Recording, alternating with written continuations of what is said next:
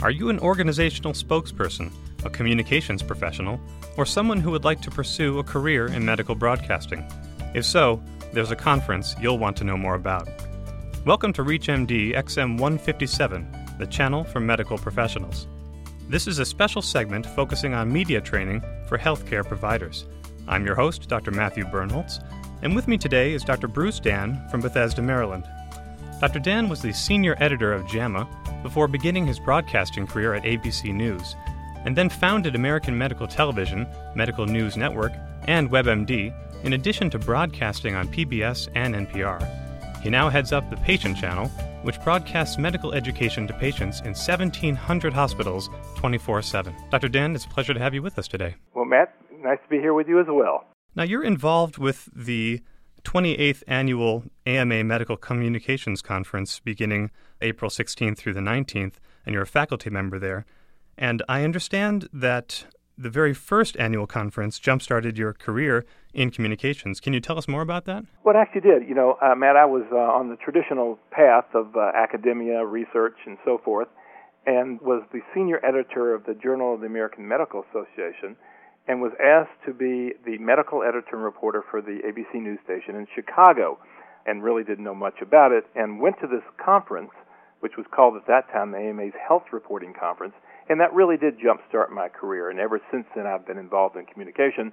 It was my real chance to, to learn for the first time, since none of us learns this in medical school, obviously, the whole world of communication and how it works and how important it is. And that's really been my career since that day. That's really interesting. I hear so many times anecdotally how conferences that people have attended really jump-started or changed their career path, but I rarely hear it in person. It's really uh, refreshing to hear. I think for a lot of us, new vistas certainly help change the way we look at the world. And this conference is going to be this April, the 16th through the 19th, at the Paradise Point Resort and Spa in San Diego, if I'm not mistaken. That's correct. It's going to be in San Diego. It's the annual conference. Actually, it's the 28th annual conference, and strikingly, it is the longest running conference that the AMA has other than its annual meeting, which I guess has been going on for you know 150 years.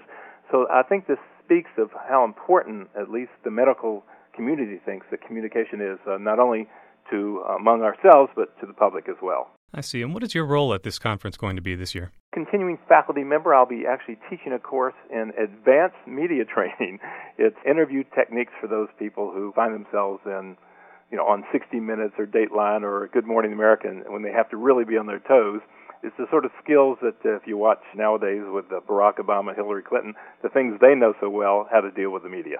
Now, who should attend the AMA Medical Communications Conference if you were to think of different groups that would most benefit from this conference? Well, if, you know, if you look at their information, they say this is sort of communication training for those people who are medical society spokespeople, medical communicators, government leaders, so forth. But I can't think of any physician who wouldn't benefit from going to this several day workshop and meeting.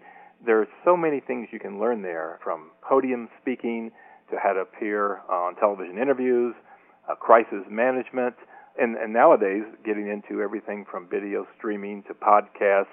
If a physician wants to communicate a particular message about a subject he's interested or she's interested in, or is interested in marketing their practice and getting out to the public, this is the course Matter of fact, I understand you're going to be there with ReachMD looking for someone skilled enough to guest host your program. We're definitely going to be there, and that is certainly going to happen. So it sounds like there are very wide groupings and very different interests that go into this conference for the attendees.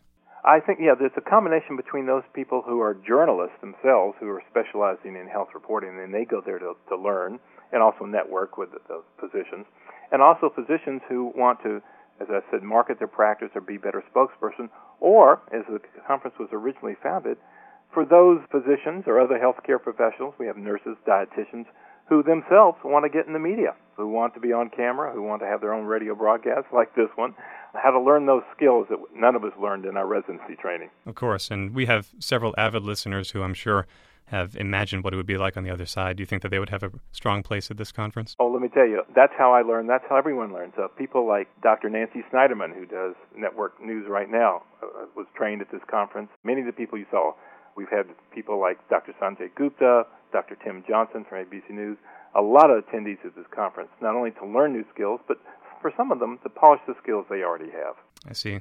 Well, let's talk a little bit about this conference. What can we expect to see at the conference this year? And what are some of the, the topics and speakers being featured? They have keynote speakers. There'll be some AMA trustees. There'll be there'll be some communication specialists.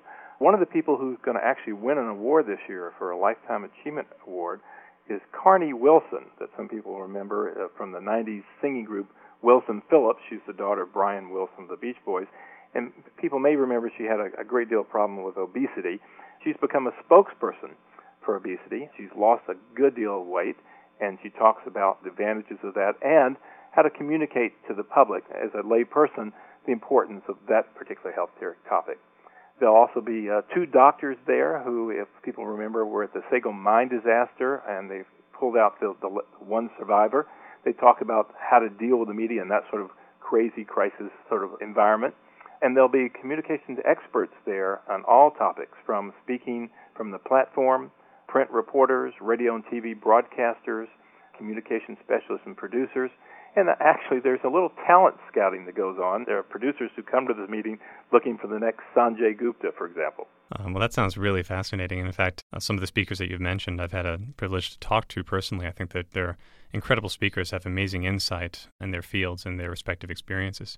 Well, if you're just joining us, you're listening to ReachMD XM 157 and we are speaking to Dr. Bruce Dan discussing the 28th annual AMA Medical Communications Conference coming up April 16th through the 19th at Paradise Point Resort and Spa in San Diego.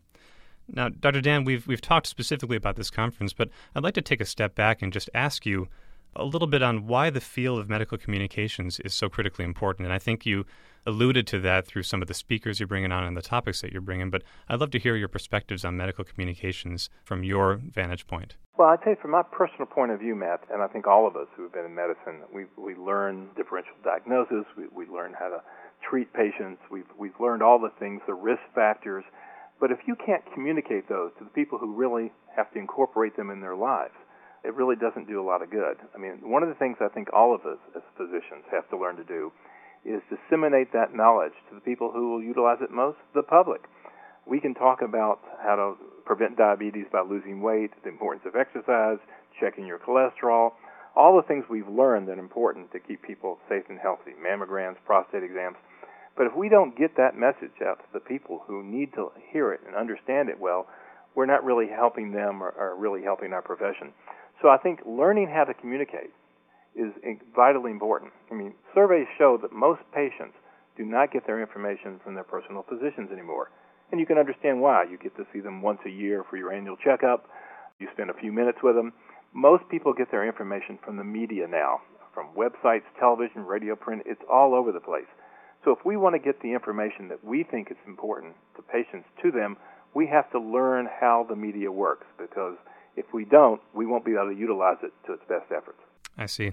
And just uh, harping on how media works, it sounds like there are more and more mediums nowadays in which media for medical professionals becomes in the forefront. Can you speak towards any of those mediums that are kind of pushing towards the modern day practice? Oh, absolutely. If you think about it, it wasn't that many years ago, four or five years ago, that we talked about print, radio, and television. That was it. Now it's websites, video streaming, podcasts, you get messages on your cell phone. People get their information from very, very different ways than they used to. It's now 24 7. There's information all the time. We have to learn to use those medium ourselves. And most of us, obviously, it's, it's very new to us. So it's one thing learning how to go to a website and get some information. It's a very different thing knowing how to create your own or make your own video podcast.